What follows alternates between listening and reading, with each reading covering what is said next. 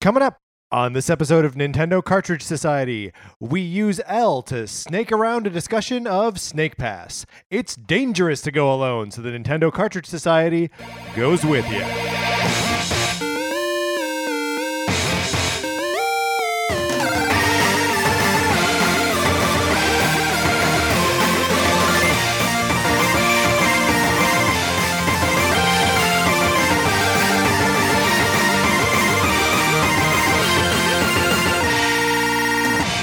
Welcome to Nintendo Cartridge Society. My name is Patrick Ellers, joined as always by my co host, Mark Mitchell.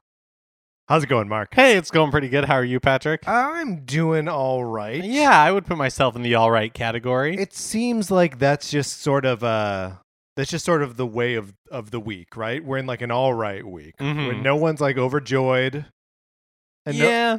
and no one's like, well, what was that? you think maybe someone is overjoyed? Well, I'm sure somebody out there is having a good week. Well, good for them. Oh, woohoo. what a sarcastic woohoo! That's the sort of negativity we like to start this pod- podcast off on, right? hey, well let's let's switch gears then to uh, the weather. Nice and cool. Oh, lovely. yeah, absolutely, Absolutely lovely. Um, wonderful weekend. It was like sunny, but not too hot. Just one. I went for a hike on Sunday, Saturday. I went for a hike this weekend, and it was glorious. I feel like I can usually find something to complain about in the weather, but this week, no complaints. no complaints in the weather, uh, which of course is good news. That is good news. Mark, I think we've got a little debugging to do. Yeah, a little bit. Why don't you go ahead and and lead us off with this one? All right. We're uh Monster Hunter XX, right? We've been going back and forth. We've been calling it all kinds of things. We've been calling it just absolute nonsense. right. We've been calling it uh, Monster Hunter 20, which is obviously not right. Monster Hunter Monster Hunter 2X, Monster XX, Hunter Cross Cross. right? So Uh, it turns out it's Monster Hunter Double Cross, which of course it is. Now, uh, my, my question here is: Is there? The answer is obviously no. But is there any like actual double crossing that goes on in the game? I don't know. I haven't played it. Maybe maybe a monster double crosses you. Maybe one of those little cat things double crosses Oh, you That would be the ultimate. in double crosses. yeah, because you'd never expect it. You'd be Being like, double crossed by a cat is I mean, that's the predictable in real life because you know that your cats are. Out Oh, the they're gate. wily creatures. right? Um, but the cats in Monster Hunter, they like rummage through the the, the monsters and like get you resources. They seem adorable. right. Maybe in this game, they rummage through things and then they take your resources and give them to the monsters. You heard it here first. That the cats in Monster Hunter Double Cross are going to double cross you at some point. Play the game long enough. Yep.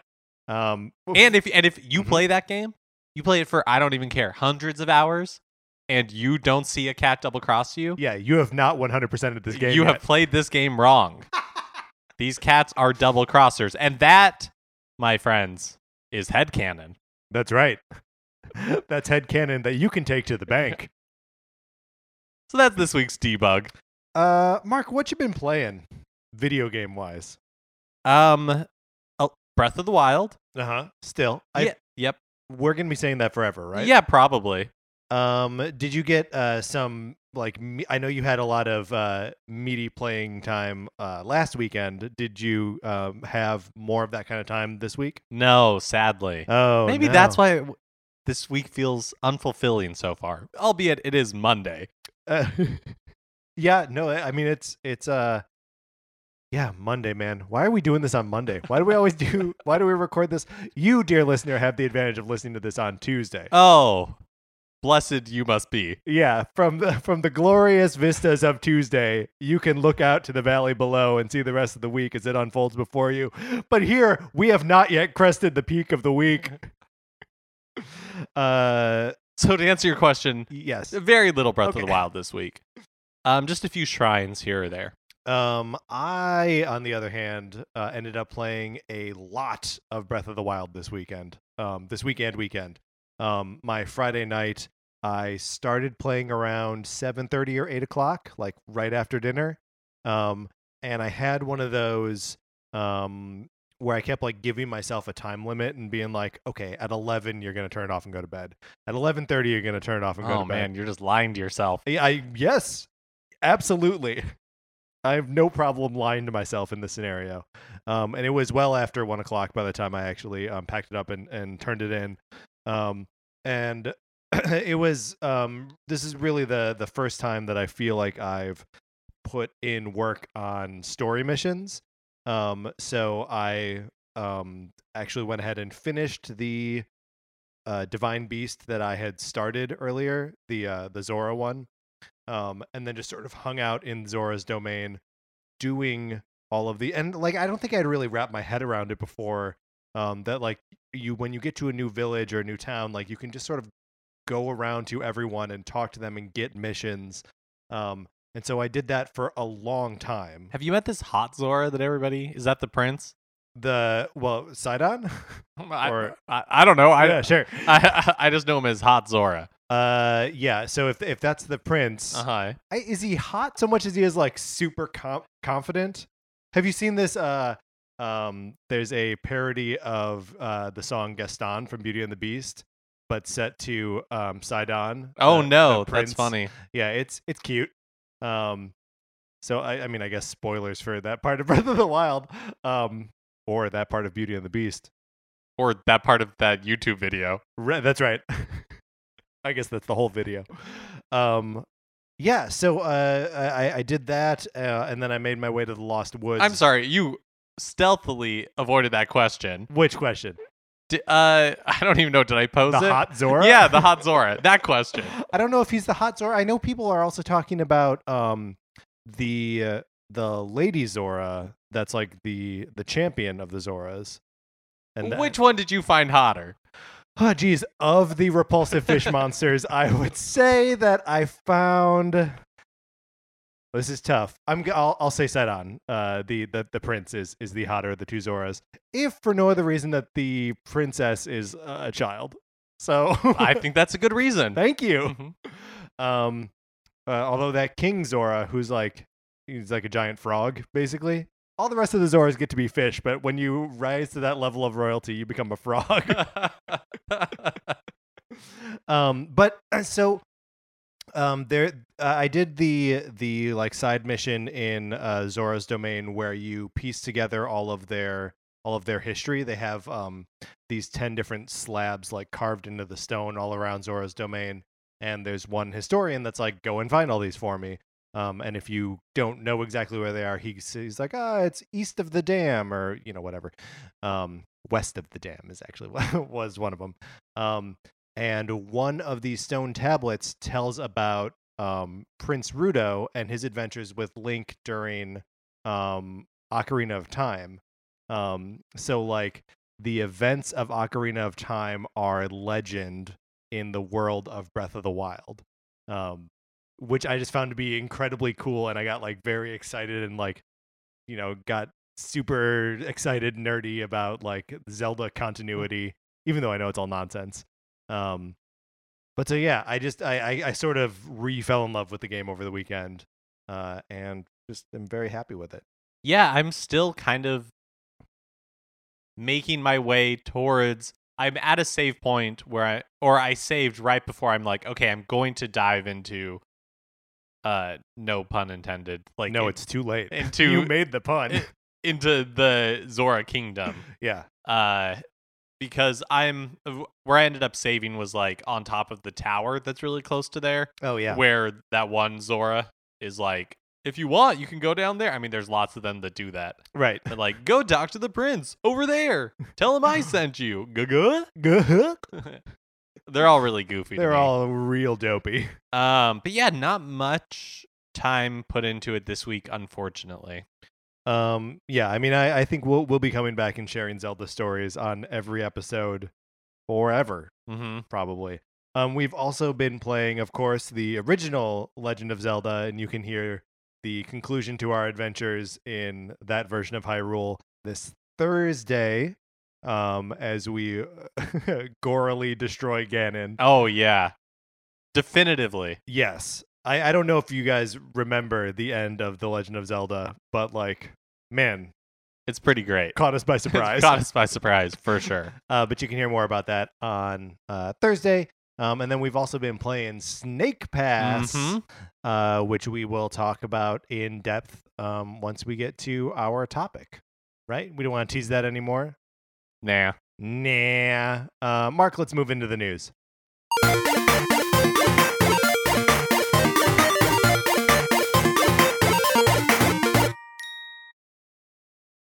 Switch is getting Cave Story Plus on June 20th uh, for $30. Both it's going to have both a physical and a digital release. Along with upgraded HD graphics, the game will have 7 play modes such as Wind Fortress and Boss Rush, more than 20 boss battles, 15 levels, 10 unique weapons, and 4 unique endings. So I think I need a little refresher on what Cave Story is. It's a Okay, I've never played it. All right, great. Uh, this is a game that is highly regarded, Mhm. has been out on a lot of platforms for a very long time. but it's one in of the- 2004 originally on the PC. Sorry, I, I looked it up while you were explaining. yeah. yeah.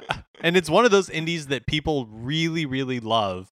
And so they buy it on basically every new platform it comes out on. Mhm. I seem I think it's a like side scrolling platformer of sorts.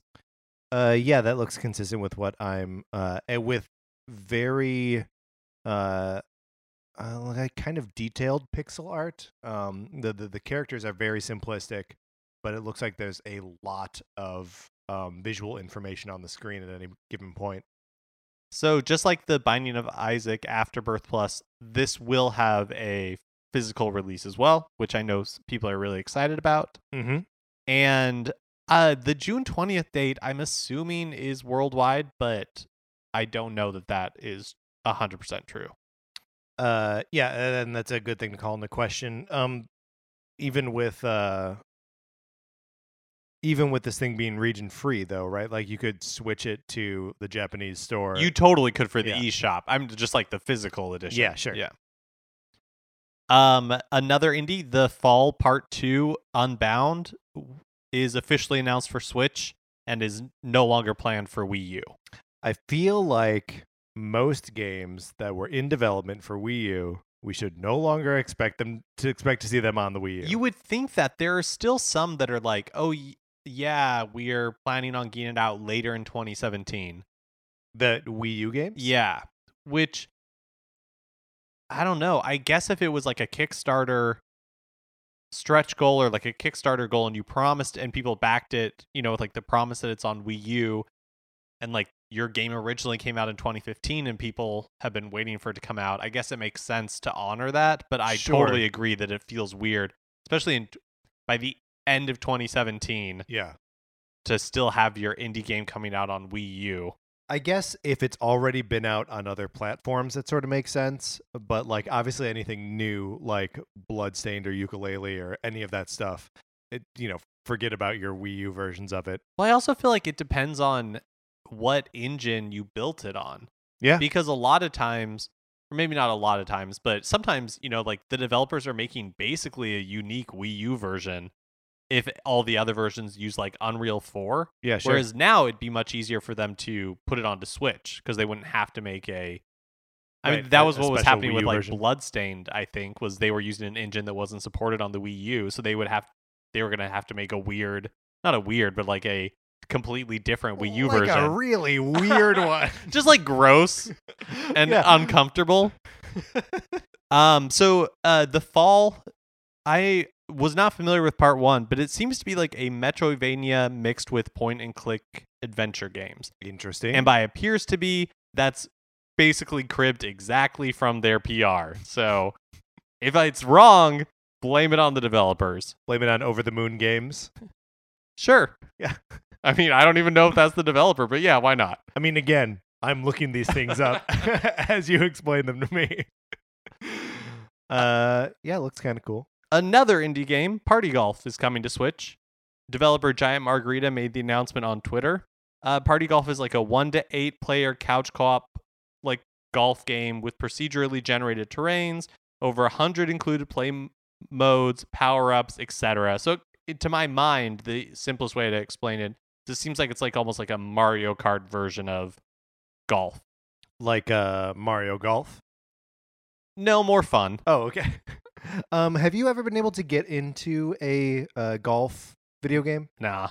Um, I tried with the Mario Golf on uh, the 3DS. At some point, it was on sale for like twelve dollars, and I bought it. Um, and it turns out that no matter how you dress it up, it's still golf.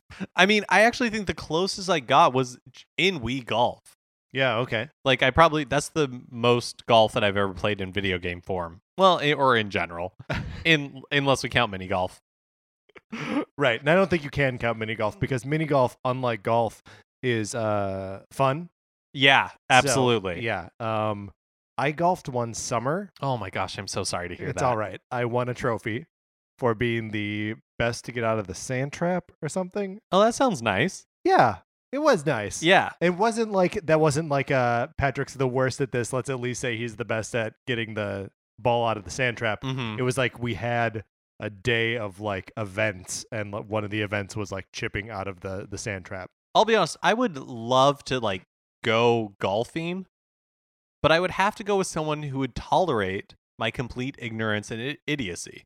I mean, Right? Like cuz it's like yeah. I would want to go to like try it and hit the ball around, but I couldn't go with someone who's like actively trying to perform well.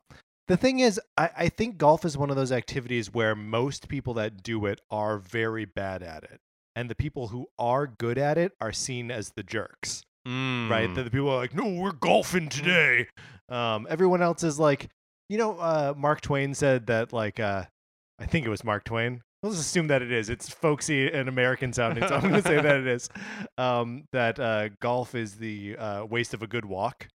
Um, that like you just want to be outside, you want to be in that space, um, and like have a physical day. And uh, you know, someone's going to get super competitive about hitting a ball near a hole, but like you don't have to just knock it around a little bit. yeah. That sounds nice. Um, but the walking around in nature part is never part of a of a video game version of golf. Right. They just skip you right there, skip you to where the ball is. so, uh, I've actually never really played Mario Golf. Is it like Mario Kart? Like is it It's it's like hyper realistic? Like are there power-ups? yes, there are power Oh, ups. okay. Um, and uh, obviously there are Mario characters. There are like floating platforms. There are um like question blocks that you can hit and make other things happen. Um, but I mean, it, at the heart of it, it's it's still like a well, the wind is blowing this way, and the the gradient here is you know up twelve degrees, and the hole is this many feet away. So like, I don't know. It all becomes a sort of Like no matter how you dress it up. yeah. I mean, no matter how many piranha flowers you put into it, it's still golf. Yeah, so your mileage may vary. Yes.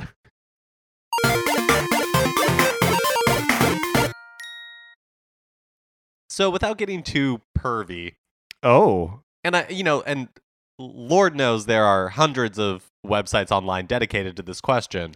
I cannot wait to hear what you're going to ask me. What kind of underwear do you think Mario's sporting? oh, Mario. I feel like Mario is a traditionalist um, with an older sensibility, so he probably thinks that white boxer shorts with uh, red polka dots on them. He probably thinks that's real funny.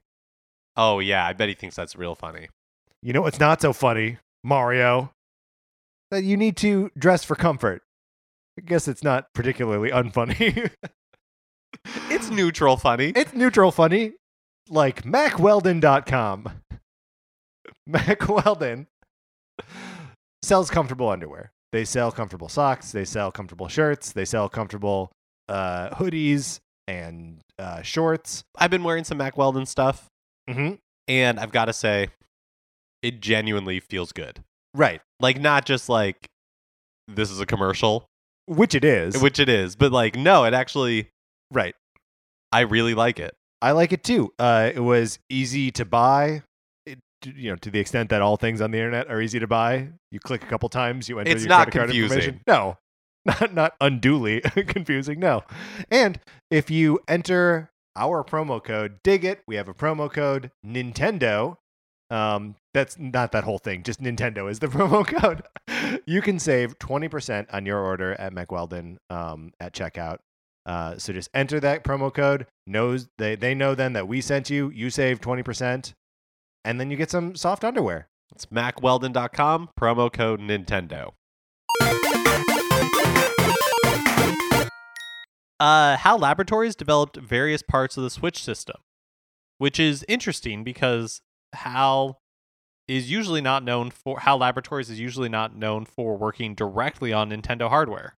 Yeah, that is. Uh, the so is it hardware stuff that they worked on, or like the operating like software stuff? It's it seems like it's so yeah, it's not the hardware itself, but it's more than just the consumer facing operating system because they did work on that like the web browser component which is used for the eShop and connecting your Nintendo account to your Switch and stuff like that, the Mii library. But they also apparently developed the game development environments and the game development tools. interesting. Yeah, that's I mean, it really sounds like Nintendo called in reinforcements like everybody they could Right. They in order to get this out the Capcom, door. and Capcom was like, "We need more RAM in this thing." Um, yeah, that that is interesting. It it seems like this machine has a little bit more of a "Hey, everyone, help us out." Everybody get in here, kind of, Yeah. kind of a, a approach to it, which I think is good. Um, I, I it seems like a more competent machine than what um we've seen out of Nintendo lately. Yeah, I definitely think so. Um well, speaking of like okay, so Legend of Zelda Breath of the Wild, there was Mhm. a patch released this past week, 1.1.1. Uh and it seems to have increased frame rates. So like or sorry, there were like frame rate improvements in trouble spots before. And this seems to mostly be in docked mode, Yes, where like the problems were showing up for people. when it's like upscaling to like the 980p. Yeah, that's what yeah. um or 960 whatever it is uh yeah i i noticed that um particularly in the lost woods um when you get to like the korok village in there there are ton- you know whenever there's a bunch of uh like blades of grass on screen that are like waving around i feel like then it starts to chug a little bit Yeah, the most noticeable for me was there and also by the Temple of Time on the plateau. yeah It would kind of chug a little bit. I haven't gone back to those areas since the patch Yeah. to like compare. And it was never I'm not really much of a like uh I don't care that much about like frame rate drops and things like that as long as they don't really detract from the experience and I never felt like they were a big enough problem to detract from it. See, I I I I would see it and like f- would feel like a, a little bit of like the immersion breaking um in, in moments like that. And like it never bothers me when I'm playing a uh, like an NES game and there are too many enemies on screen and so like it gets slow down. Like that almost feels like it's adding to the drama of the moment where it's like Slow motion. so yeah, and like the system and I are struggling at the same time, you know. Um, but when it like it's just trying to calculate blades of grass, I'm like, mm, I don't feel that same stress, so it doesn't totally work for me.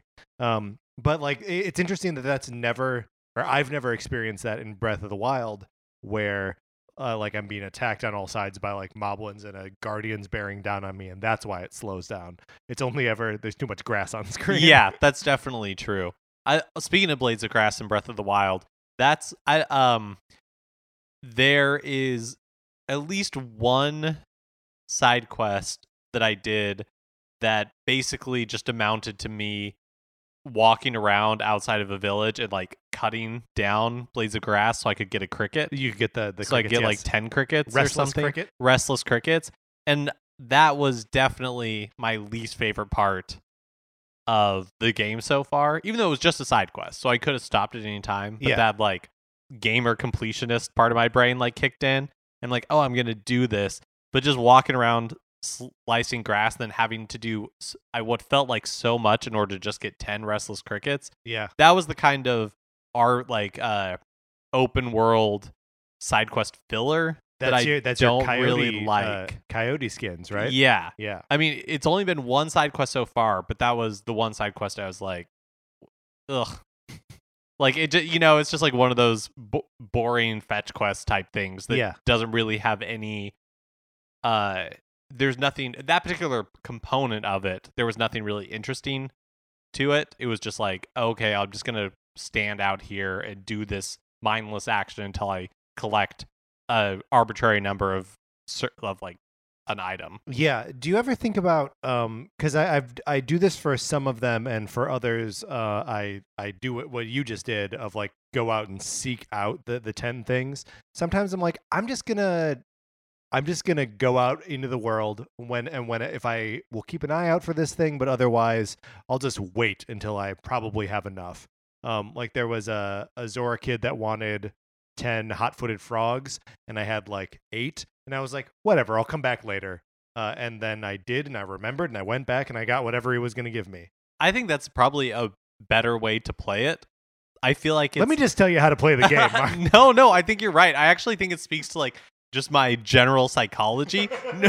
For real, where I in life am in such like a worrier that Yeah. I'm going to like forget things. mm-hmm. And so um like to me it's just like I'm going to do this now so I don't worry about forgetting it later. Yeah, and I mean maybe Over something that is pointless. we don't need to diagnose myself in the news section of our Nintendo podcast.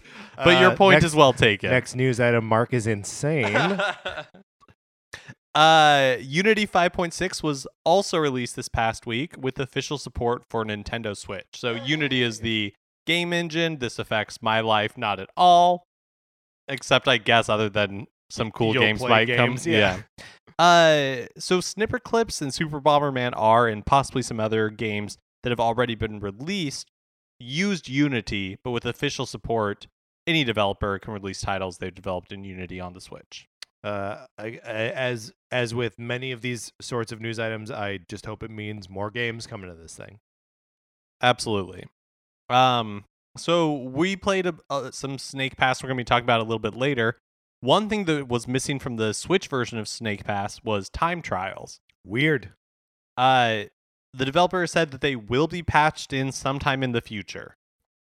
Although I have to admit, the way I've been playing Snake Pass, time trials sound like a nightmare to me. Oh, absolutely. I mean, unless the time trial is like finish this in 15 minutes. right. or it's like get nothing, just get to the end. yeah, this is a game I would really love.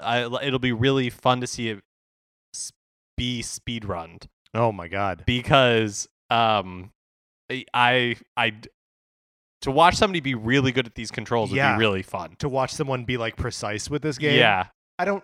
Again, we are going to talk about it later, but I play this game so sloppily. Oh, I, it feels impossible to me to not play it that way. Okay, good, sloppy. good, good, So, um, but yeah, so te- time trials coming sometime in the future. How quick and how sloppy can you play? Speaking of uh content coming sometime in the future, Super Bomberman R downloadable content is coming from Konami and they are going to be releasing it for free. Free. Uh no word yet on what the DLC will include or when it'll come out. Uh, but lots of information about how much it's going to cost, which is nothing. Which is nothing. uh, which is good news. Um, that was one of the knocks against. Now you, neither you or I have played Bomberman R. I was never a Bomberman person. Me I never got into it. Bomberman always seemed like one of those, uh, one of those just like ride along titles where it's just like, here's one more thing you can do with with the system. Yeah. Here's Bomberman. Um, and I don't find the design aesthetic super appealing. But uh, if if you picked up one of the if you picked up Bomberman because you were like I need all the games, there's gonna be more content for it. It's Miitomo's one year anniversary. We did it, guys. We really did it. Has it already been a year? Oh my. How my time with Miitomo has passed.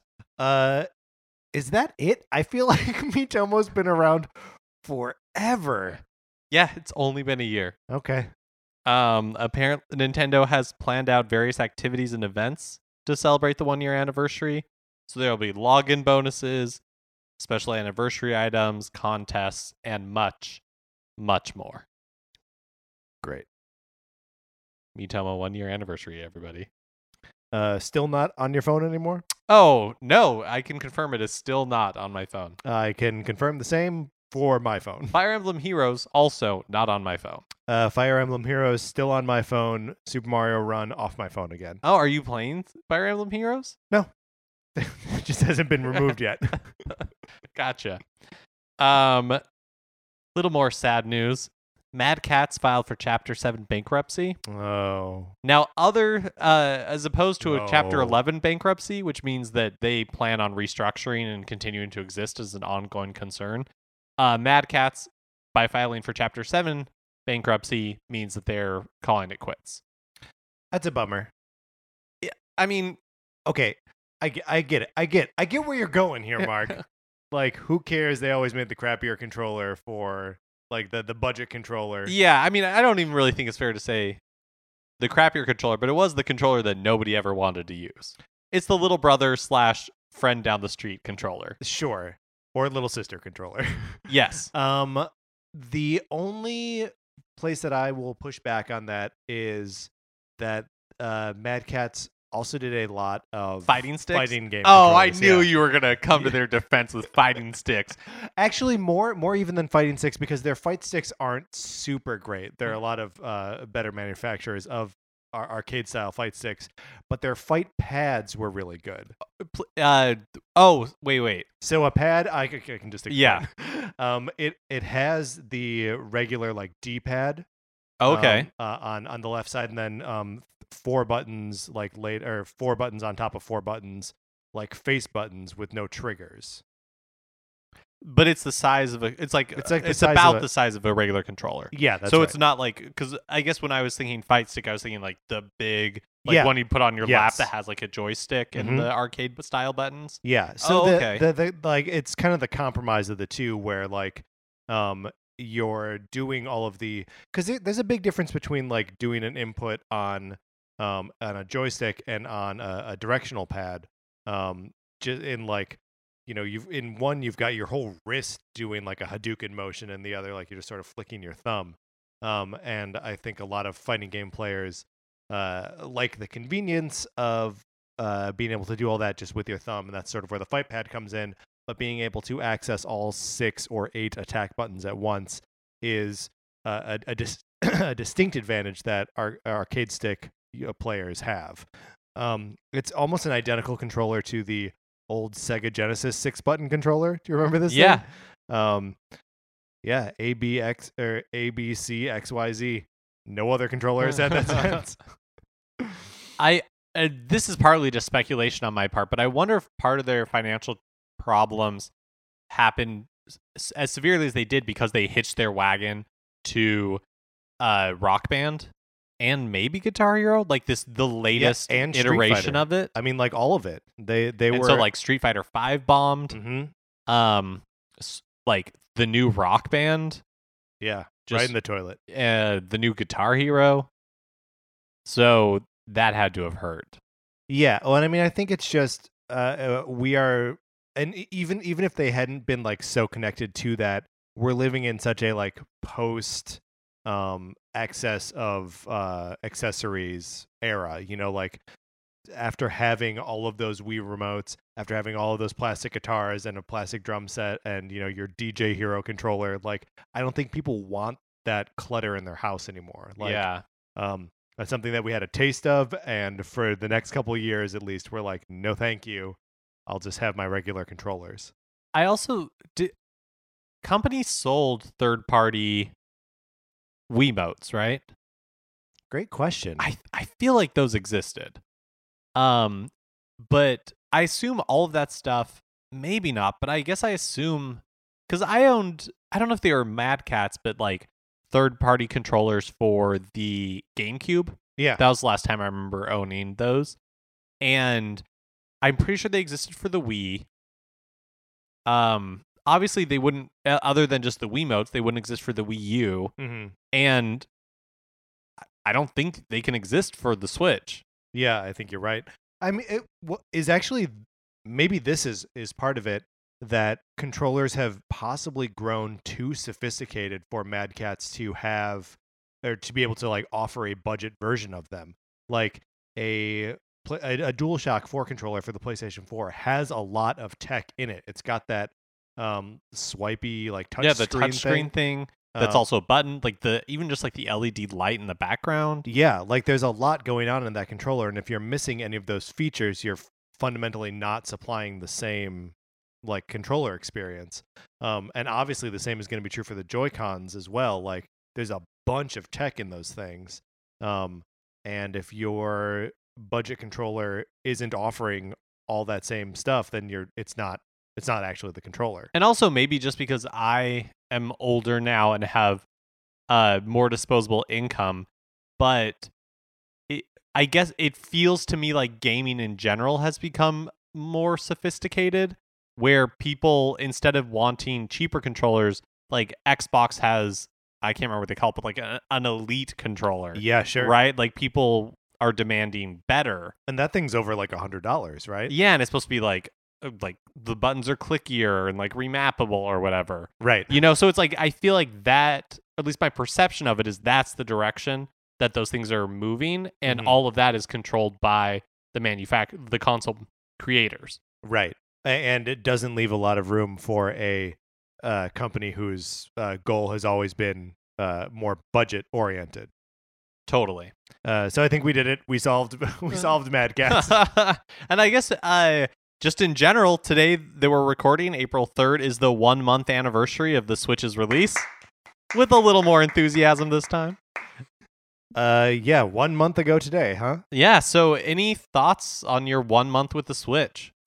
Uh, things you're liking, things you uh wish were a little different. Mm, I, you know, I guess just my normal complaints. Um, I wish that there were, I wish that the virtual console was in place.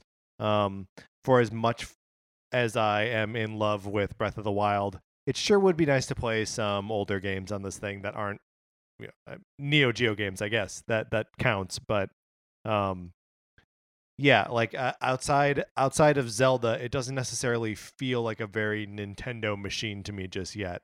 Um, but maybe that's a good thing. Come to think of it, that like it has an identity apart from being just a Nintendo device. I agree. It feels like the least Nintendo Mm-hmm. Nintendo console in a very long time. Yeah, Um but I I'm really impressed with like what a good kit it is. You know, like what Mhm. it, like it's really solid hardware that I like using. yes. Um I like the Joy-Cons. Like I like playing with the Joy-Con con grip. Mm-hmm. Um yeah, my Let me. Uh, so you, when you originally picked it up, were like, um, I'm gonna, I'm just gonna get the base system, and then I'm gonna see, uh, see what I need extra from there. mhm. Um, have you made any additional purchases? I bought screen protectors, yeah, but I have not put it on. great. Uh, and my I don't do the undocking and docking a ton, but I do it on a regular basis, and so far I haven't seen any reason to put the screen Yeah. protector on. Um, Do you take it anywhere now? Because this is something that we were both when we started were kind of skittish about. I I don't really take it anywhere, and that's but that's not really because, um, like I'm scared to take it places. Although I guess like like how I would carry it is still a factor. More Yeah. it's just that I feel like when I'm going places, I it's rarely like I have the time to play while I'm somewhere else. Does that make sense? Yeah, it does. I mean, I uh, the other night I was heading to UCB and um, the Upright Citizens Brigade Theater, um, and I was I had nebulous plans to either meet a friend for drinks before or not. Um, and so I was like, I'll just take the Switch along, and if the friend doesn't show up, I can just play that, I mean, uh, and uh, that's perfect. Yeah, that makes total sense. I, I I really never took the 3DS with me anywhere either, except on the rare occasions I was like traveling on an airplane or something for long distances. But um, no, uh, the one thing I am considering getting is a pro controller, and that's only after playing because I'm fi- I've been very happy playing Breath of the Wild with the Joy Cons, but after playing Splatoon 2, Ah, the test yeah. fire, I feel like I want a pro controller for that. Yeah, no, that makes sense to me. Um, I I really like my Pro controller. It is uh, when I when I'm playing Breath of the Wild in handheld mode, I've got no complaints. Um, but when I'm playing it on the TV, I'm always using the Pro controller. Um, uh, uh, I don't really use the grip, the Joy-Con grip. If I'm playing with the Joy-Cons, um, I'll just play with them separate. Um, Yeah, I was expecting to be able to do that, and I, I actually don't find it very comfortable. oh, I'm surprised at how much I don't really like doing that, especially because I thought that was going to be a selling point for me. Right. Um, Turns out you play games the way you play games. It's the way Yeah. you've always played games. but I'm actually not missing a virtual console that much. I am in theory, but I hate having a backlog of games. yeah, sure. And I know that right now, like, um, I wouldn't have like if I bought Chrono Trigger again or I bought something, it would just be sitting there, and it would be nice to own. I would like Right. that feeling. It would make me happy, you know. But it's like and happiness is elusive. it's something we oh, can it's never- Monday, guys. but Welcome back to Garfield Cast. but um, as an actual like exercise, Mhm. I'm I'm not missing them because I wouldn't be playing them. That's a fair point. I have I am Setsuna just sitting on there that I've barely played. Um, so yeah, I it it, it makes sense. Um, I, I, I almost can't get over the people who are already through Breath of the Wild or um like that. That seems like such a foreign, uh, foreign state to me. Like there's just so much game there that uh, it it doesn't feel like there's any shortage of games on this thing um, even if there's really only a couple that we're talking about. But you know, like you said, it's only been out a month, um, so I, I think the highest praise I can give it is how like well it fits into my life yeah, and how it feels like I've like it feels like a device that makes sense. Yeah. Like I I I have, you know, like my computer, my phone, my iPad and um it's not like I'm like where does this fit in? It it's a, it's like a game console that works how I want a game console to work for me. yeah, Absolutely. Like, I tur- I find myself turning to it much fa- much more than the PS4, and this is almost just because it's so fast. oh my gosh, yeah, To boot up is so quick. To jump into a game Mhm. is really fast. If it's like in like I'll um put it to sleep and then I can get into I turn it on and I'm into Zelda like immediately. yeah. It's it's yeah. Usually before I even realize that I'm like playing the game again, I'm just like staring out on a beautiful vista. and so for that for that reason like initially uh i was like i don't care about netflix on this thing because i you know i just want it to be fast i just want it to be a game machine Mhm. but if they could get netflix on here and have it be as fast as it is now it would be my primary like because right now i use my ps4 for hulu Yeah, and netflix on my tv but if i had those things on the switch i would 100% use the switch over it but i wouldn't want to compromise the speed Right. Well, and so that that's the thing is that um it's still not super quick at like connecting to the store. yeah Like it's it's okay. Um but also sometimes I've had a, a couple times where it's like, "Oh, the uh store is down for maintenance right now." Like earlier today I was going to hop on and take a look at um some of the Neo Geo titles. Um there was scheduled maintenance today though I understand that yeah um, and that's and that's what it popped up and said. I didn't know that ahead of time. Um, but even even when there is no scheduled maintenance, um, that it takes a couple, it takes a little bit to get on there. the store is definitely a problem Yeah, it is not organized in any way and yet. and it's like a little slower there's no cart you can't like Yep. buy you know it's um uh it's always been since the Wii it's been kind of a problem because they're sending you it's not you know it's it's just a web page Yeah. that they're sending you to and for some reason it's always been kind of slow and clunky like getting into the Wii shop. Yeah, um and now the uh eShop is the same sort of way.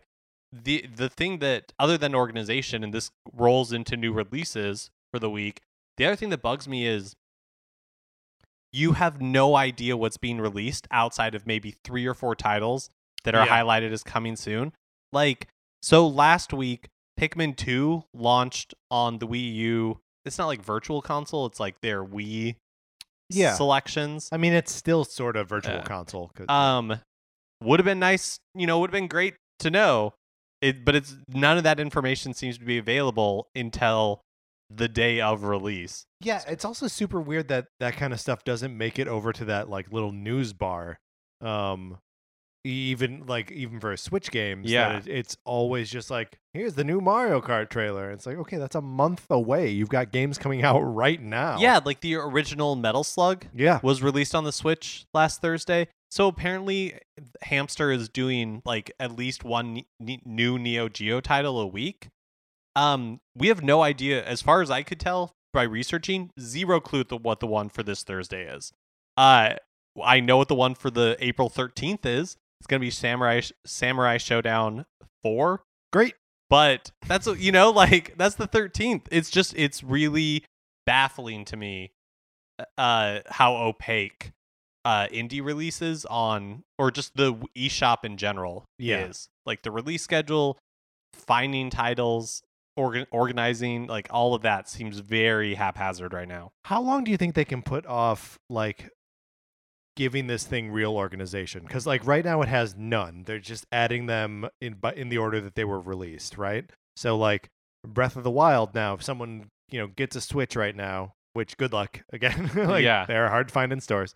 Um, and they want to download Breath of the Wild, they've got to scroll down through everything else. Past World of Goo, you know, uh, past like six neo geo titles yeah, because they were released afterward brick of six Neo Geo titles to get to Breath of the Wild. which is without a doubt the biggest selling point for owning a Switch at this point. Mhm. And you know, I guess you could maybe argue that yeah, but like now everybody who's scrolling down looking for Breath of the Wild is seeing all these other titles that they maybe would have ignored otherwise. But they're just seeing them as obstacles to the thing they want to get to. yeah. I, I I don't know. It's one of those things that feels very like they kind of threw something together right. uh, to get it out on in time. Um I'm just saying there has to reach a point where they can't have totally just buried. and I don't I don't know when Nintendo is going to see that or when they're going to actually implement a fix. Now it's all server side. That's the thing is they could pull that trigger at any time. yeah, that's a good point. Um and the other thing that I'm not and maybe they're like considering the news section to kind of surface that content for people. You know what I mean? Cuz like news the news section it like has a little icon telling you that you know something new has been added right. or like that it's trying to t- get your attention about something and then you click on it and it has you know so maybe they're trying to that's like how they're trying to get people aware of these other things like there was one that's like just this past week that was like titles under $20 and things like that yeah. Um it's not a good solution No, not at all. Um, I just I just feel like by the time um like summer games start coming around, like Splatoon and Arms and all that stuff, like it just has to be better presented. I mean, especially what like because at, at that point with like Splatoon and Arms and uh, Mario Kart will be out by that Kart, point. Yeah, that the, that these will all be games that are like these are these are our multiplayer like online and local um, games that like just to have them all like in one place or um, have things grouped together. You bought this, you may also be interested in this in a way that is isn't just here are all the other games. Yeah. Uh not to spend too much more time on this, but I never really used the Wii U eShop. Yeah. Did did you think it was like I can only really compare the Switches to the 3DS eShop, which was suffering from not having a lot of screen Yeah, room, but did have um was able to show you a lot of different content on its main page. Yeah, the I mean, I think the Wii U store was actually pretty good. Um, that you know you could uh, search for games by uh, original platform. So like you know sometimes it would just be fun to go and check out the Game Boy Advance games that were available on the Wii U or the Wii games.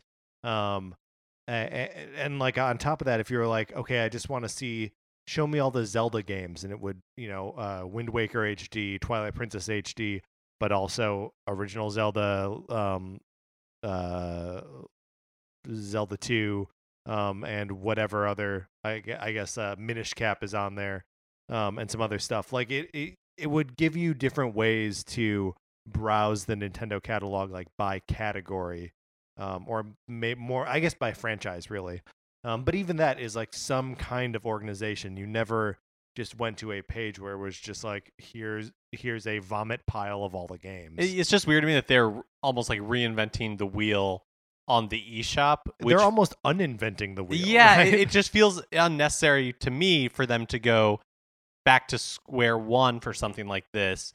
Um, maybe there's logic to it that I, you know, with like uh, in integrating the products that I don't understand. But as Yeah. a customer, it feels like a big step backwards, Mhm. and I don't understand why that happened. Uh, I wonder if it has anything to do with the fact that this isn't like the real like uh, the online service yet. Like they haven't launched the um, the pay model uh, and all of that. So Right. it's it's possible that they have all of that waiting to go when they launch the pay service, um, and A- it's all just cleaner. And it's supposed to be sometime this summer that like the free beta part of it starts, right? I don't know. I- I mean, I think it is. Something's got to be ready Yeah. for uh, the 28th when um, Mario, Kart, is comes out. I think it is. Like um I think there's some sort of like summer beta where like the app will be available and then you won't have to pay for it till the fall, Yeah, but I guess that'll all remain to be seen. yeah, we'll see. Um new releases for this week. Lego City Undercover for the Switch comes out today, the 4th. If you're listening to this today, which, Which you of are. course you are, Mhm, because from- you also were going to rate and review and subscribe on iTunes and tell all your friends. and just enjoy that it's Tuesday and not Monday. hmm Um, you can see the Valley of the Week before you. uh, fifty nine ninety nine on the Switch. Graceful Explosion Machine comes out for the Switch on Thursday, April sixth Looks dope, by the for way. twelve ninety nine, and on the Wii U, Animal Gods comes out on the sixth for twelve eighty, I think. Man, what a weird price. Th- that's a Wii U game that was like uh, Animal Gods came out. It was I think a Kickstarter. It was crowdfunded. Came out in 2015 and Mhm. is just now coming out on the Wii U and is one of those things where it was like promised. So here it So is. Here it is, guys. um, Graceful Explosion Machine looks cool. It was one of those games featured in the uh, Nindy showcase um, a couple weeks ago, uh, and it, it's uh, you know looks like a just sort of uh, one of those side scrolly shooter games um, where you're a spaceship, um, but with a lot of uh, cool particle effects and like a kind of cartoony art style that seems really attractive. I think I'm gonna check it out. Um, but yeah, I, I, I couldn't couldn't care less about the uh, these other games. Great. You get, you- are you interested in Lego City Undercover? No, I uh I don't know. I don't know why I felt that feel the need to be diplomatic about games I don't care about. Man, that's great. All right, let's move out of the news.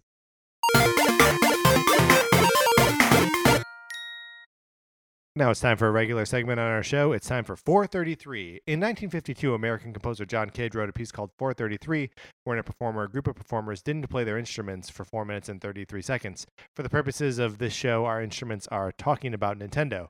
So, for the duration of one performance of 433, Mark and I will talk about something not at all Nintendo related, thus fulfilling the contract of the piece. Um, today, we are going to talk about hats. Uh, Mark, are you, are are you a hat guy? No. Have you ever seen me wear a hat? Uh, I don't think so. yeah, I, I don't own any. You're. then it'd be weird for me to see you wearing a Well, I don't know. Maybe I borrowed one, Yeah, I, I given to me as a gift. That's a far cry from um, you being a hat guy. um, you are a, a hood guy, though. Uh, but I don't wear them. Do You- I? I you- guess I do sometimes. You kind of like nervously flip them up, yeah. uh, or like as an affectation sometimes. You're just like hoods up. Mm-hmm. Um, yeah. So you like no no baseball caps, no like knit cap or anything. No, like they all that? they uh my head does not look good in a hat. interesting. Um, Like I would say aggressively bad. aggressively bad. Yeah. See, Uh, Like my boyfriend was like, "Oh Mhm. no, you look good-" like when we were first dating. He's like, "No, you look good in a hat." We were at like downtown Disney or something like that, mhm. and he nope, it must have been Universal City Walk. And they have like a hat store. And so he was like, Here, just like try this on. And I put it on. And he was like, No, you're right. You don't look good in hats. was it the sorting hat? Is that? um, yeah. I mean, sometimes uh, there are heads on which hats just don't make sense. yeah. Um, I am always. I, d- I don't like my hair. I've never liked my hair. I've never like had a. I've never been at peace with what my hair looks like. Um, so I like hiding it under a hat sometimes. But nothing makes me hate my hair more than when it's been in a hat for a while. Like Mm. pulling it out of there, I look like a two year old, you know, that just woke up and like has gum in his hair. but you have good uh hat head. Like um like a baseball cap looks good on you. Thank you. Yeah. Uh, and I think like a a like a ski cap or like a knit cap also looks looks pretty good on me. There aren't that many opportunities to wear them in Los Angeles, but like when I lived in Chicago, I would I would start with the hat, right? Like as it starts to get cold, like some people will go for like jacket and then hat and then gloves. I'll go hat first, and if that's not enough, then a jacket goes on. Um, and I've actually got a a couple of, of hats like that. I, I looked ar- I just looked around my apartment right now as though I was going to pull out a hat and produce it and see. Do you see, Mark? Do you see this hat? Um, and then I've got one uh baseball hat, which actually is in this room. It's right behind you. It's a, a hat that I bought at Strong Current in Hawaii um during the couple months that I lived there. I feel like baseball caps are they look good on the most people. Yeah, I would say it's a hat of the people. It is. It is certainly the the common man's hat. That's right.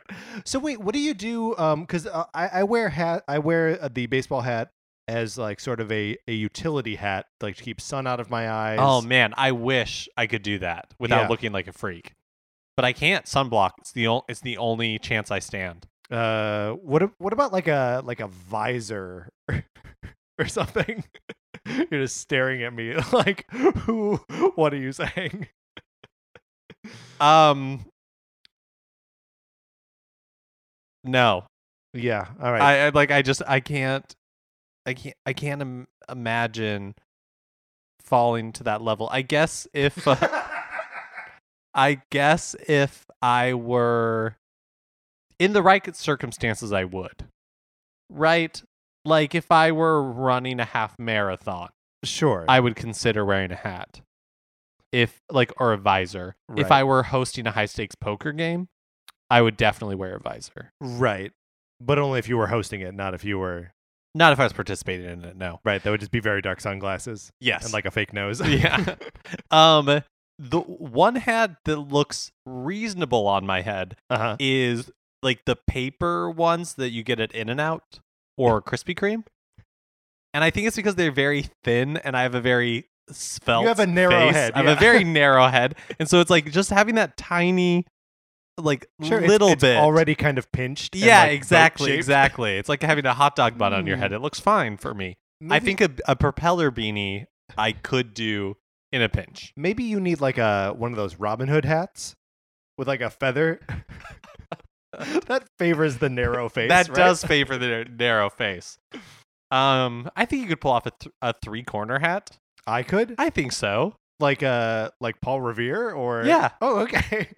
um, because I I have something of a wide face. Yeah, but not like aggressively wide, just round right.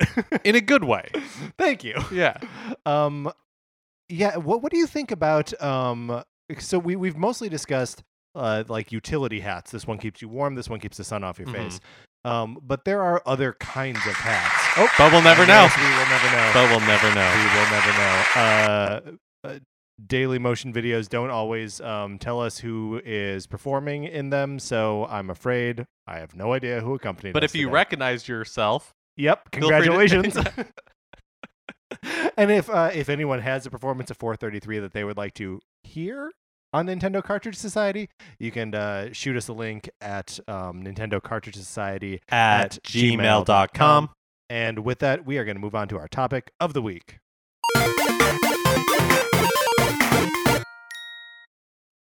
Snake Pass. Snake Pass. Snake Pass. Uh, Mark, what'd you think of Snake Pass? Uh, I, I liked it. I have the same answer with the same hesitation and kind of questioning turn at the end of the phrase. I liked it. So, uh, I am only about four, for lack of a better term, like worlds. I think maybe the game calls it domains. Yeah. In the first one is just generic jungle. The second one is water, or introduces water. The third one introduces fire, and the fourth one introduces air currents, and I'm in air currents right now. So I've just finished the first one. Um, and so I've never played a game quite like this. I don't know if I would if it's a it's um a platformer from the perspective of a snake, and so it has the uh a lot of the same machinations as a puzzle game. Yeah, I would say Um, it, its DNA is more puzzle game than platformer. Yeah, I go back and forth on that. Like it's Mhm. its own weird kind of interesting cool thing.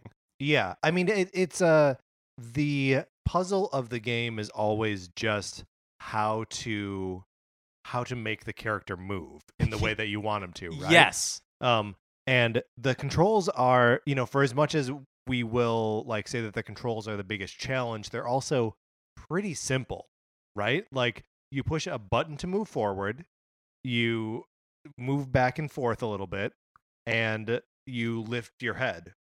I guess you also grip the uh Yeah, see, I, I would say it's um I agree. There's only really four inputs, yeah. and then if you're in water, it's X to dive or whatever.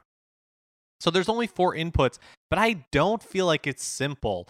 Uh there is an easy mode, not not mode, but like easy controls Yeah, I that I, see that. think um you just like hold to move and I think it takes away the swaying side like the sidewinder aspect of it or Yeah. something.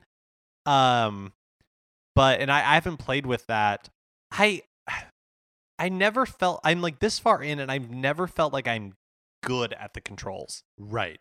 I, I would say that that's been my experience as well. That there's no point where, um, like even when uh, I, I'm like attempting something for the the third or fourth time, where I'm like, oh, I'm gonna go out onto this you know post and like grab this thing and come back.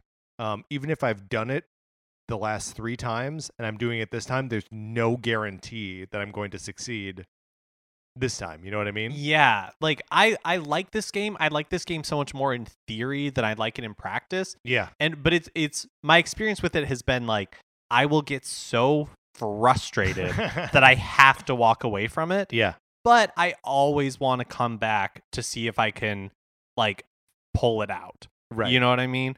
Um but let's play, explain a little bit about just Sure. like what the like the world of the game in general and so you play as a snake named Noodle His name is Noodle. and you're trying to make your way through these levels collecting they're like these i can't remember what they're called in the game but there's like these little like blue blob things Yeah, these little like orbs. yeah, yeah. little like blue orbs um some c- coins and then uh those two are Optional. optional like Mhm. those are just like if you want uh extra challenge and it kind of goes in the order of like um well the, the- orbs are kind of like coins Med- in Mario. Yeah, but right? they're like medium difficulty. Yeah. Like there's I I don't know exactly like 25 or 30 or something of them in each level.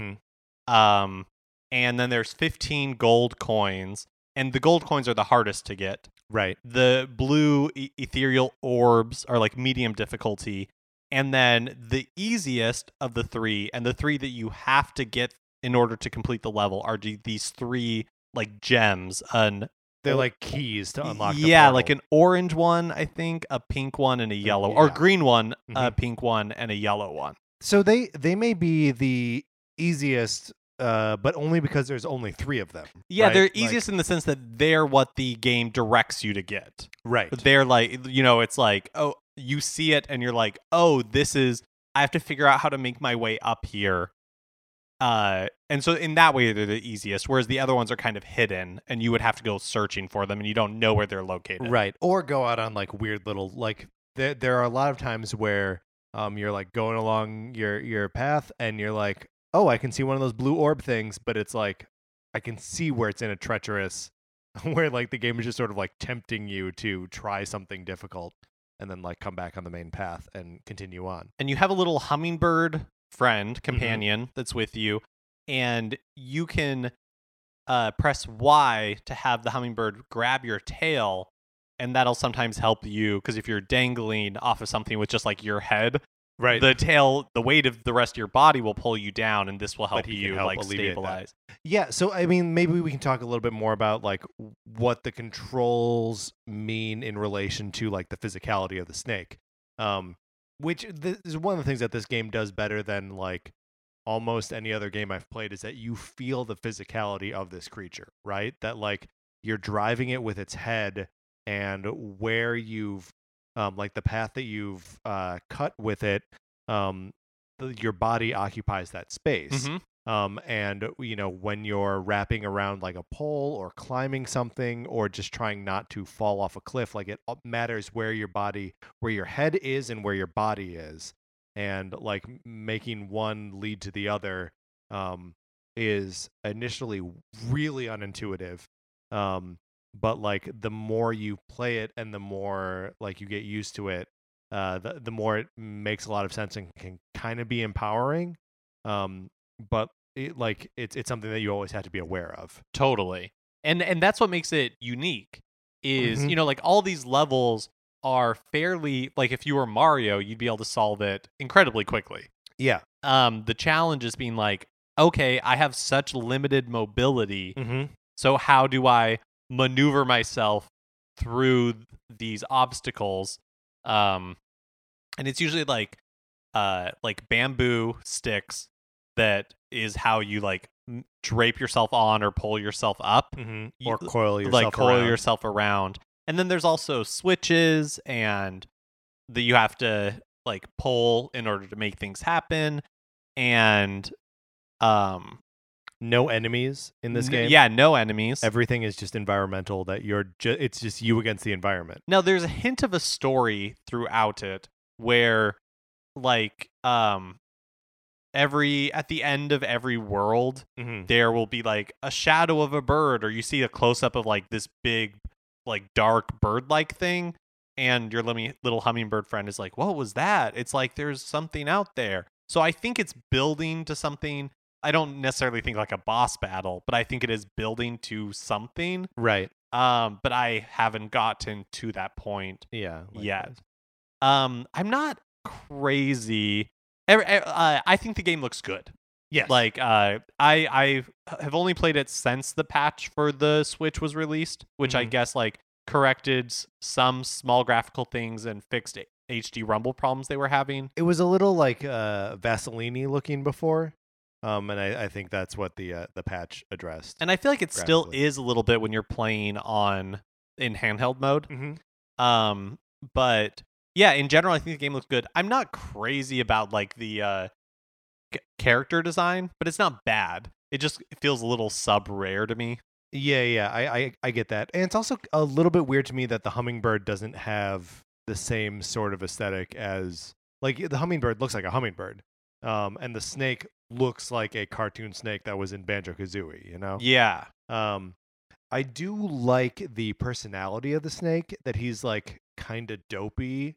Oh absolutely Um, like he's a big dummy. And there's little uh one little detail that I liked a lot is one of the hints in the loading screen was that you can use the um not the D-pad like the directional buttons. Yeah, it's basically a D-pad. yeah, the directional buttons to change his facial expression. yeah So he has like four little like one where he's like hat like dopey happy, one that he's like worried, one that you know he's a little like sinister. it's dopey in all of these. Yeah. dopey, sinister, dopey, sad. Yeah. Um and that's re- that's really fun and I love that attention to detail. Mm-hmm. like this is this is a game that had a lot of like it, it has a lot of like thought put into it and again it's something i've never played before Yeah.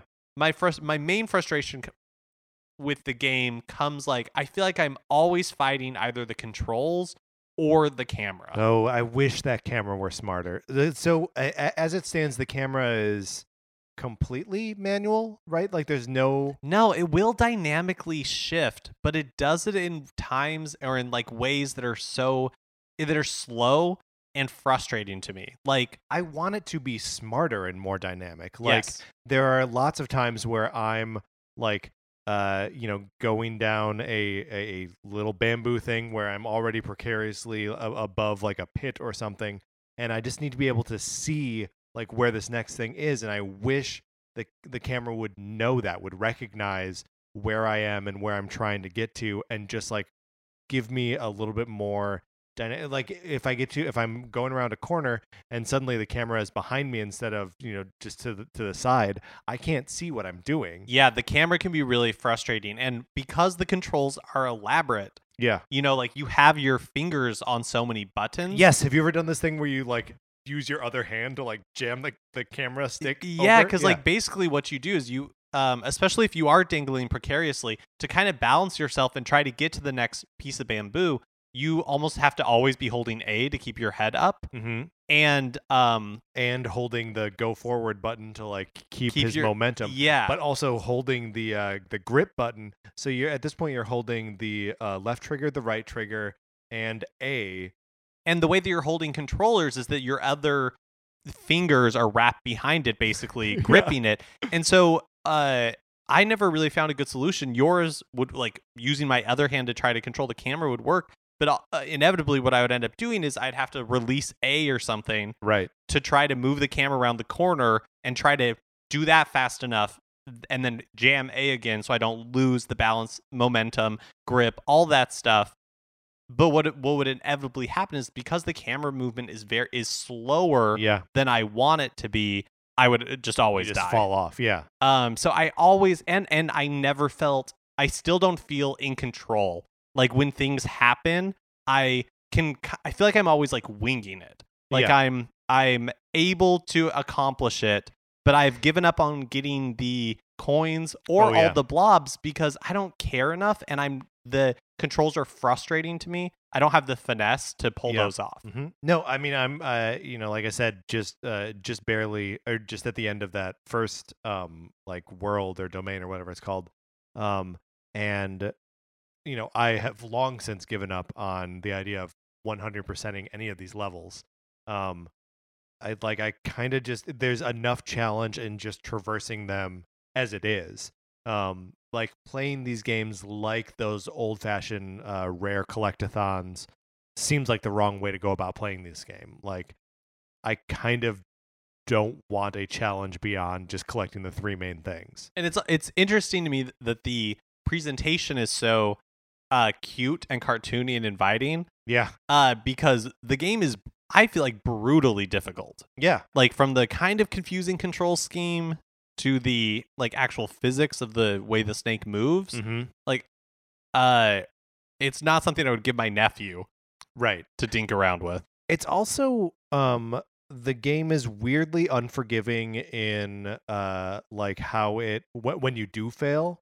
Um cuz like you've got there aren't lives or anything in this game you just like respawn at the checkpoint but the checkpoints there are too I don't they're they're too like stingy with them in the game. they're physical so you have to physically move across um like a symbol on the ground and then it lights up and that means you've hit a checkpoint so if you die you'll be returned to that but not just that physical location the um, the collectibles Yes. so anything you get any of the collectibles you get between checkpoints You have if to you do die again. you they're all gone which it can be frustrating when you are like oh i pulled off this maneuver Right. like I finally grabbed that like pink square and now but I die. Right.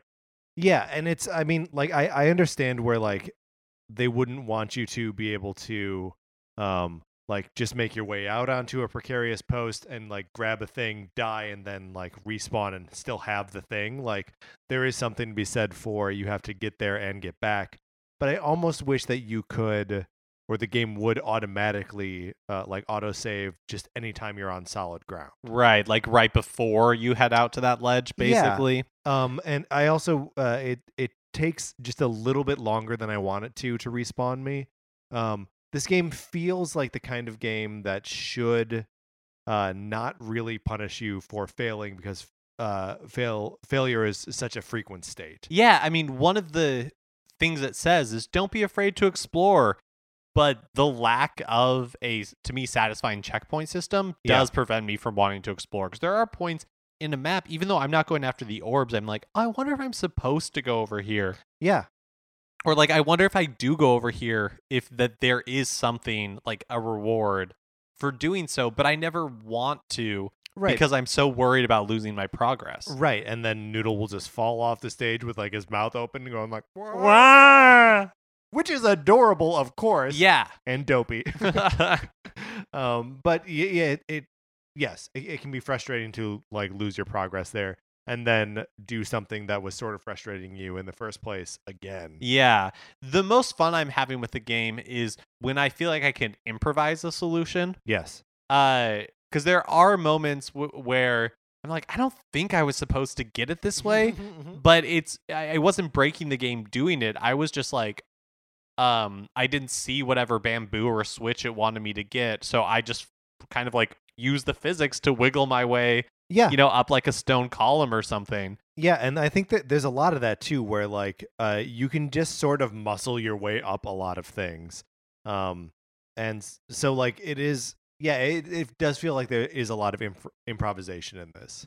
And when there isn't, is when I find myself the most frustrated. When it's like Yeah. there's one solution to this, and if you don't pull it off the way that we designed it to be pulled off, Mm-hmm. then you're just stuck.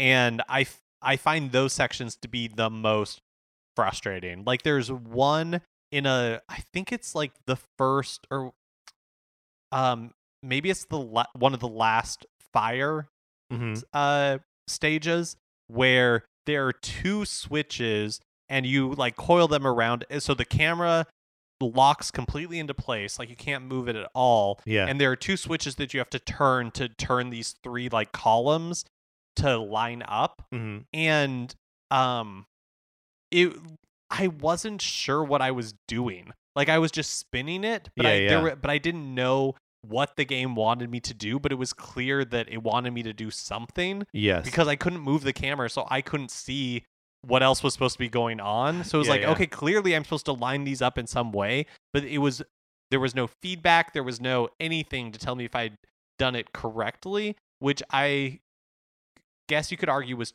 part of the challenge, but to me was just like it, it was too opaque. Sure. Well, and also, uh, you know, li- like you say, is um, if not unique, then atypical um, for the game to request a specific solution to a problem, where most most other uh, keys and orbs and coins you can get through, you know, uh, various methods of uh, of approach um, instead of having to unlock in one and only one way. Um, Mark, how do we feel about the uh, the music in this game? Because we were recently raving about um, David Wise. Is that his name? Di- yeah. Um, his score for Donkey Kong Country uh, Tropical Freeze. Um, I almost said returns. uh, and he is back in this game. Um, any any thoughts or impressions on on that? Uh the the favorite music track for me so far is World 2. Uh huh. And so this is a game where it has one piece of music, one composition per world. Yeah, it's not uh super dynamic like the um Donkey Kong Country. Right. And even the each each level inside the worlds uh all use the same Yeah. theme. And I am not I, I feel the same way I felt about Tropical Freeze where like the first world I thought like visually was isn't that interesting. It's just like generic cartoony jungle. Yeah. Um, the music I don't think is particularly interesting. World two, I found myself like that. I found that music so ingrained in my head Yeah. that like I woke up one morning with it. You know how you just sometimes have like songs that were Yeah, like in like your subconscious. Like it's one that I just like have in there now. Um, so the music is really is it's like it's good. It's fun. The uh yeah, World Two has been my favorite. The to me the music is where it shows that it's a um it's toeing the line at like a it's a twenty dollar title Yeah. right because it you, it's clear that there's a limited number of compositions Yeah. and I don't say that like it being a twenty dollar title as a knock against it because I think it's a great price for Mhm. this game. I think it's really well priced because I think it's fun, but I do think it's you know a little, little bit of a budget title. Yeah, well, it, it's a little bit of a budget title, but if you really want to sink a lot of uh, a lot of time and give yourself extra challenge, like you have that option, it's all it's all in there. Yeah, it's very rewarding. I mean, mostly just in like the presentation Yeah, and sure. you know, um, but Sometimes I do wish that I could just turn into Banjo or turn into Mario and just run around the levels. um, like there there is a little bit of that uh the that aesthetic and uh what looks like a platformer does sometimes make me wish I could just like celebrate freedom of movement and this game is anything but freedom of movement. It's very restricted movement. and it's what makes this game this game but um and as much as i like get frustrated i do always want to come back to play more Mhm. But ultimately what it boils down to is i would love to see all of this refined in a snake pass 2 Yeah. like go. i i like en- i encourage people if it looks interesting to you i encourage people to buy this game because i've enjoyed it for what it is but it feels like it needs more polish like it needs more refinement like i feel like the controls need to be refined more the cameras need to be refined more Yeah, definitely the camera. um just to make it I- don't want approachable to be like a dirty word to make it sound like like dumbed down or anything but i do think that it, the whole thing could stand to be a little more approachable. Yeah, well, I mean, I th- I think this uh feels in a lot of ways like, or for for me, one one of my first like associations playing this game was playing the first couple Resident Evil games uh, because it has that like you have a walk forward button uh, and walk forward depends on which direction your character is facing, and so like you know the that's sort of separate from the camera. It, like tank control feels very accurate for Noodle. Um, and I, you know, I always sort of like that with Resident Evil, possibly because that's like the only option we had at the time. Um, but like universally, people are like, oh yeah, Resident Evil Four is like how a Resident Evil game should play, should control. So I, I wonder if there is like a, a similar kind of refinement that could make, uh, make it, yeah, I guess just more approachable. I think that's probably the the right word for that. Um, I wonder what we mentioned the time trials before, right? Um, that sounds so stressful. oh man Like, i can't even imagine. I can't imagine it being like uh fun in any way. yeah i and i i do think it's 100% likely that i'm not playing this game how it's meant to be you know like i'm obviously don't have the finesse with these controls i don't know that i'm using grip correctly i don't know if i'm you know like i have found a way it to me it feels like holding chopsticks where Yes. i know that i'm not doing it correctly because i never learned the right way to do it But you're But I- doing something. but i found a method that, that works food is for getting me in your mouth. yeah, and that's how I feel with these controls, where it's like I'm positive that somebody who really understands these controls could like really find finesse in their movements. Mhm. To me, it's like a blunt instrument that I'm like I can get it to work, Right. but But it ain't pretty. but it's not pretty. uh, well, great. Uh, I think that pretty accurately summarizes our experience with uh with Snake Pass. So, uh, certainly something unique and worth checking out. Uh, have you done it both on um the the TV and handheld? And do you have a preference? No, I don't. I actually think again, like one of the nice things about the Switch is it works. For me, it works great either way. Yeah, I, I agree with that. There is uh something that I like about um playing it in in handheld mode. Um, like just being that close to the screen, I I feel like gives makes me think I have more control over like this character that's right in front of me.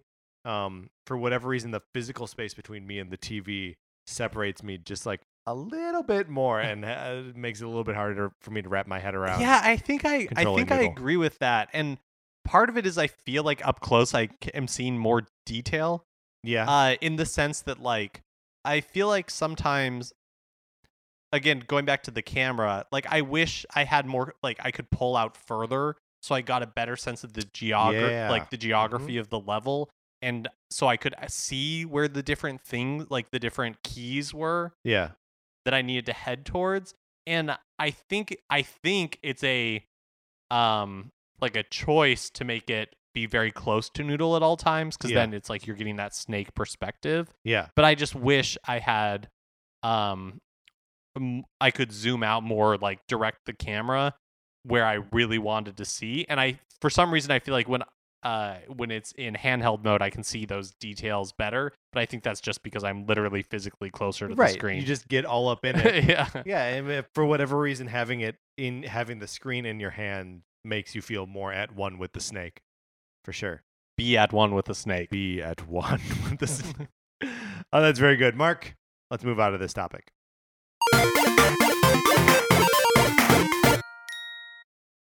Now's the point in the show when we would answer a reader listener question. Um, but uh, I haven't checked our email. I, I You're scared of the Sonic porn, and I do not blame you. Thank you. Um, I like having my fears uh, validated.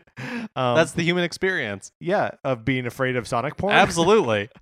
Uh, so, but if you have any questions or uh, your own experiences with uh, Snake Pass or even uh, other games on the Switch that we haven't been talking about, Yeah, like Has Been Heroes came out this week, Mhm. and I'm really curious to hear from people who have picked it up and what their impressions of it are. Yeah, and yeah, I mentioned uh, World of Goo earlier. Um, that that is on there along with a couple other games by the same publisher, the Human Resource Machine and Little Inferno? That's right, Little Inferno.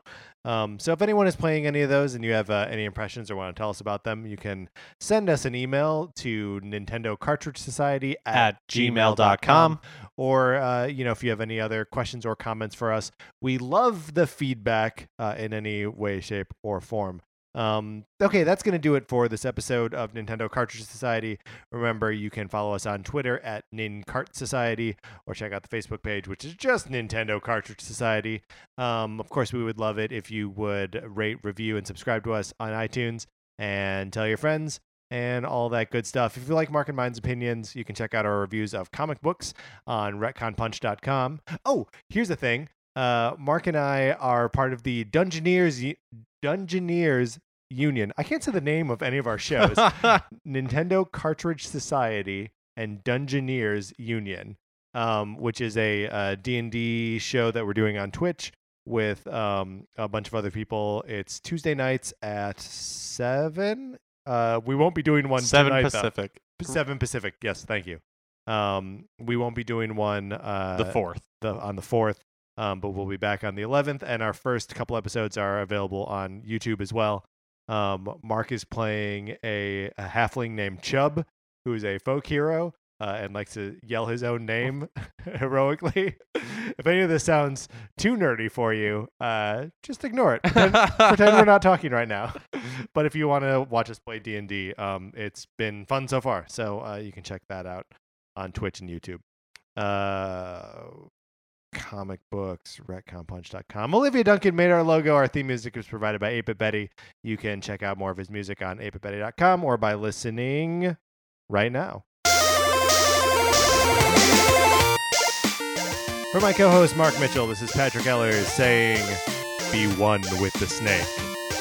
Thanks for listening.